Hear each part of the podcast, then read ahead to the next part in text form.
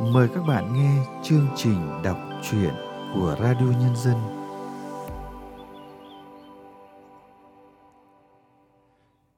Các bạn thân mến, Nước mắt mùa biển động của tác giả Linh An là một câu chuyện giản dị và cảm động về tình cha con. Cái nghiêm khắc của người cha ẩn giấu một tình yêu con thầm lặng và sâu sắc. Mà có lẽ chỉ khi làm cha rồi, người con mới chợt nhận ra. Qua giọng đọc Xuân Khoa, mời các bạn cùng lắng nghe chuyện ngắn này.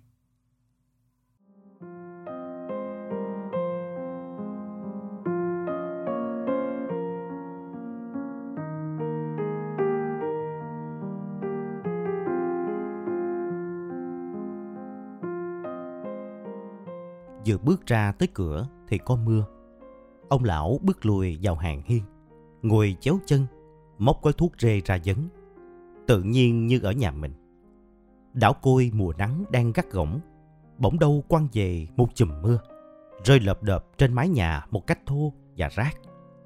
Ngó nhìn ra, Hậu không tin người đàn ông gầy gò mắt sáng như sao ấy là cha mình. Cũng có lý, bởi đâu cha nào truy cùng rượt tận đứa con, đến mức nó đã bỏ xứ trốn ra đảo côi hoang vắng, mà ông cũng không chịu buông tha, thì hỏi sao không hận thấu xương cho được.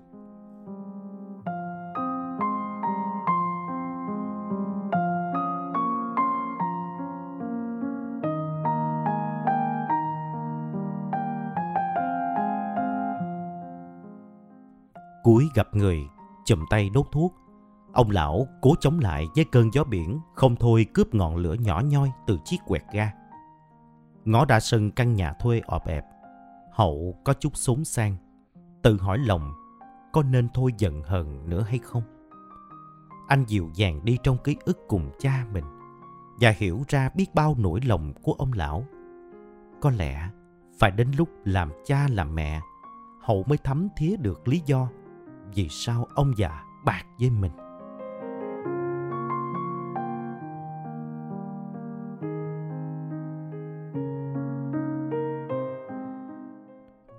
Mới ra đảo, cảnh quen thường hiện về trong giấc mơ của Hậu, không quên được.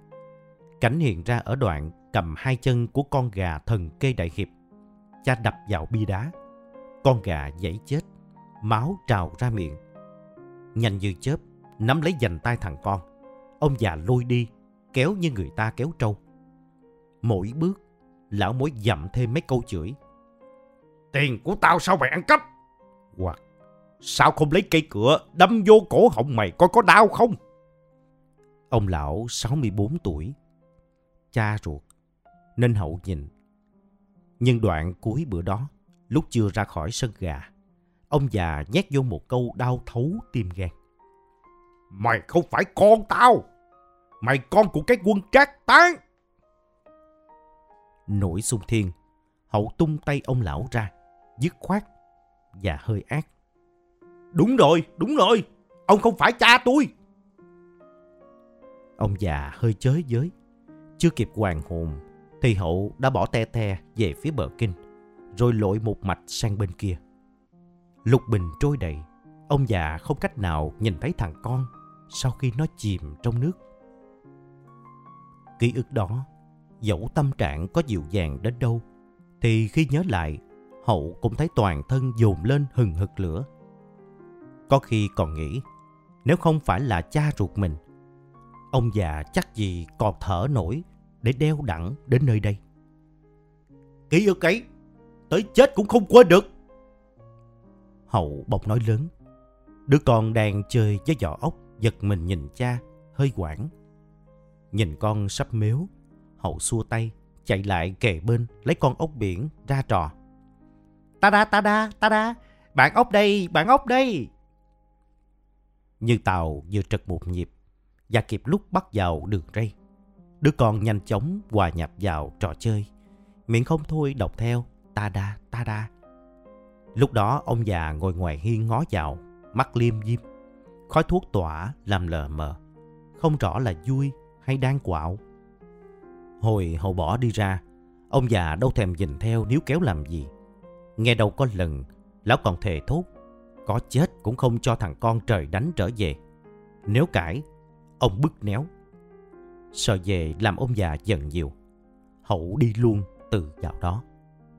Lâu lâu bắt liên lạc về cho má yên tâm. Điện thoại chưa lâu thì nghe tiếng ông già hét. Đồ chó chết đó, bà gọi điện làm gì? Lần một, hai, ba, Hậu thấy bình thường. Nhưng sau đợt bấm nhầm cái loa, giọng ông già rơi ra. Vợ đang nấu cơm, giả bộ không nghe, nhưng Hậu nổi quạo, đập tan nát cái điện thoại, thề không đội trời chung với ông già. Tức đó,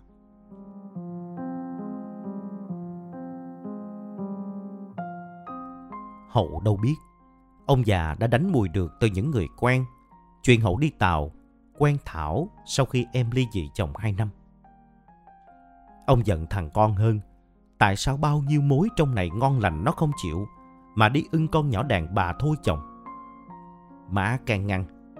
Thôi thôi, ông từ từ, tôi khuyên con. Nhưng không được.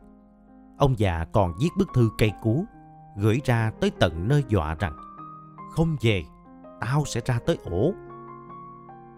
Nhận được thư, Hậu xé tan, thả trôi trên biển.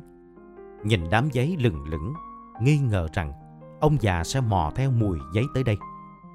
Lúc đó biết giấu Thảo nơi đâu. Nghĩ tới việc vợ đang bầu bí mà phải cùng chồng trốn chạy. Hậu hét lên mặt biển. Ông muốn tôi sống sao ông già? Lời đó ông không nghe được. Trong lúc Hậu lục đục dọn đi, ông già cũng xếp áo quần vào ba lô, chuẩn bị lên đường. Đặt chân lên đảo lớn, khi thằng con đã trốn đi mất biệt, ông già cằn nhằn bà chủ nhà trọ cũ rằng tại sao lại chứa chấp con ông. Câu chuyện đó bà kể lại cho Hậu nghe với sự bực tức, như lỗi này đâu phải do tao. Hậu nghe giận tím cả mặt tự hỏi, tại sao ông lại làm quê tôi hoài vậy cha? Nhưng còn chút may, ông già cố gắng hỏi giáp đảo lớn mà vẫn không cách nào mò ra chỗ của hai đứa. Ở phía đảo nhỏ đối diện đó, có xa chi? Bà chú trọ nói, Tao thương con Thảo có bầu, chứ nếu con mình mày á, tao chỉ cho ổng biết rồi. Nói xong, bà dúi cho hậu hộp sữa dành cho bà bầu, thứ mà ngoài đảo côi này không ai bán. Bà bảo là có người làm từ thiện, cứ lấy đi. Thảo vẫn thường hay nói Thôi, cha lớn tuổi rồi. Trong lúc Hậu đang thảo bức thư gửi về nhà, kêu ông già đừng tìm mình nữa. Tôi đã từ mặt ông, sao ông ly quá vậy, cha? Thư đó, Thảo giấu kín đi. Sáng ra tìm hoài không gặp, bụng bầu sôi lên. Đứa con kêu rằng, cha ơi con đói. Hậu chèo chiếc thuyền thúng đi, hai tay mỏi nhừ, quên luôn rằng Hôm qua, mình còn hận ông già mênh mông bằng mặt biển. Nghe nói cha hậu có ra đảo lớn thêm hai lần tìm con. Người ta tả lại, ông còn xách theo cọng dây dù. Cầm mấy gói cháo mà bà chủ trọ cũ đưa cho từ ai đó làm từ thiện. Hậu nói, Ông tính buộc tôi lại như buộc heo chứ gì? Về nhà kể cho vợ nghe. Ông già cứ lẫn quẩn hoài, hỏi sao anh không khùng cho được. Gói cháo nghi ngút khói, đứa nhỏ húp ngon lành. Giọng Thảo ngọt như canh. Thôi mà anh, cha lớn tuổi rồi. Nhiều đã thôi, hãy tan đi ít nhiều sân hận với ông già. Hậu bắt mối được chiếc tàu biển. Họ nói đi mỗi đợt một tuần, 400 ngàn một ngày, chịu không? Mùa này biển chưa vào mùa bão, để vợ con ở nhà cũng yên tâm. Hậu lên tàu, hy vọng kiếm thêm chút tiền để vợ con cơm canh đỡ cực. Nghe đâu sau mấy mùa như vậy, ông già mới mò ra được tới đảo Côi này ngay đợt biển động. Ông giả làm chủ tàu đi tìm Hậu để thuê đi biển. Lần là hỏi thăm xóm diện, thằng Hậu có còn đá gà hay không. Người xóm chân hững. Hậu đó đi biển không kịp thở, nuôi hai đứa con, chứ chơi sao? Nó đàng hoàng vậy mà cờ bạc đá gà gì, cha nội. Ông già nửa tin nửa ngờ, nhưng lòng dậy vui lên như sóng biển vỗ ào ào. Tìm đường đến nhà đứa con, ngồi trước cửa ngó vào thấy con mình lăn xăng đút cơm đứa nhỏ. trả lời đủ bao câu hỏi cho đứa lớn. Ông bỗng nhớ quá đứa con thơ của mình hồi năm nào. Bước vào nhà mấy bước, đặt cái ba lô xuống. Hai đứa nhỏ ngờ ngợ nhìn chăm chú hồi lâu, rồi bỗng mừng vui, khoanh tay chào ông nội. Hậu ngó ông già, mặt lạnh lùng. Thì ra bao ngày qua, mẹ đứa nhỏ đã đem hình ông ra để dạy mấy đứa nhỏ về nguồn cội, về ông nội bà nội ở trong bờ. Ông đứng đó ngó con, ngó cháu rất lâu, cảm động. Rồi bỗng lặng lẽ rời chân. Hậu cũng chân hững, không biết sao lần này ông lão lại không kiếm chuyện với mình nữa.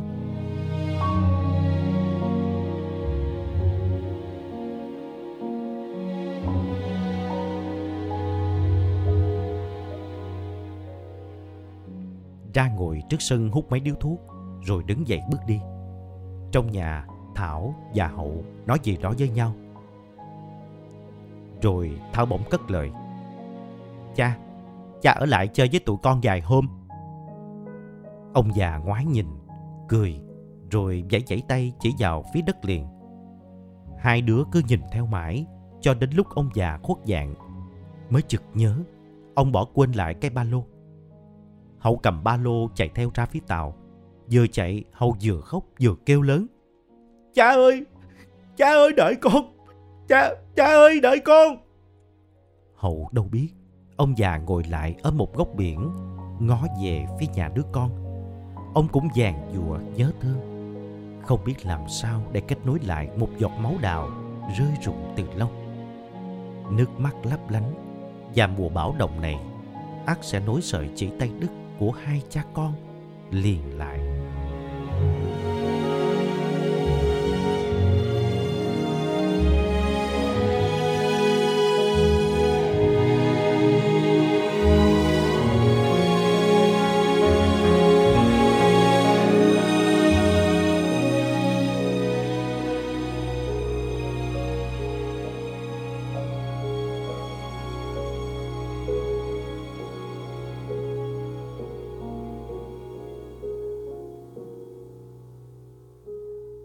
bạn vừa nghe xong truyện ngắn Nước mắt mùa biển động của Linh An qua sự thể hiện của Xuân Khoa. Sau đây, chúng tôi mời các bạn nghe nhận xét của nhà phê bình Nguyễn Hoài Nam về tác phẩm này. Chuyện ngắn Nước mắt mùa biển động của tác giả Linh An khá tiêu biểu cho một kiểu tự sự ngắn, mang kết cấu đơn giản, ngôn ngữ mộc mạc nhưng lại gây được nhiều xúc động cho người tiếp nhận. Đọc truyện, ta chỉ thấy có một mâu thuẫn mà thôi. Một mâu thuẫn có thể nói là kinh điển trong văn chương nhân loại tự cổ chí kim. Đó là mâu thuẫn giữa người cha và con trai. Ở đây được thể hiện ra bằng việc người con trai đã bỏ nhà ra đi biệt tích sau khi bị cha đánh mắng thậm tệ. Tuy nhiên mọi chuyện không dừng ở đó. Người cha vẫn luôn đau đáu dõi theo con đi tìm con, cho dẫu ông vẫn giận con vì cái thói ham cờ bạc, đá gà và cho dẫu không phải không có lúc, ông vẫn tiếp tục bất bình vì cách con hành xử không đúng như ông mong muốn. Ví như việc hậu là trai tân, lại lấy vợ là một người phụ nữ đã qua một đời chồng, chẳng hạn. Cái nỗi nhùng nhằng tình cảm trong mối quan hệ cha con ấy, may thay đã được người con dâu âm thầm xoa dịu bằng cách chị vẫn an ủi chồng rằng, cha lớn tuổi rồi và bằng cách chị vẫn thường cho các con xem ảnh để nhận mặt ông nội, nghĩa là không quên nguồn cội của mình. Chính điều đó đã mang lại cái kết có hậu cho thiên truyện ngắn. Khi người cha tận mắt thấy con trai đã gột sạch thói ham chơi, trở thành một người đàn ông biết lo lắng cho gia đình, và đứa con trai lưu lạc đã biết khóc vì thương cha già. Sợi dây máu mủ đã nối liền các thành viên trong một gia đình bởi thế, tác giả Linh An mới khép lại chuyện ngắn này bằng một câu khẳng định. Nước mắt lấp lánh và mùa bão động này ắt sẽ nối sợi chỉ tay đứt của hai cha con liền lại. Chương trình đọc truyện của Radio Nhân dân hôm nay xin được tạm dừng tại đây. Hẹn gặp lại các bạn vào chương trình sau. Thân ái, chào các bạn.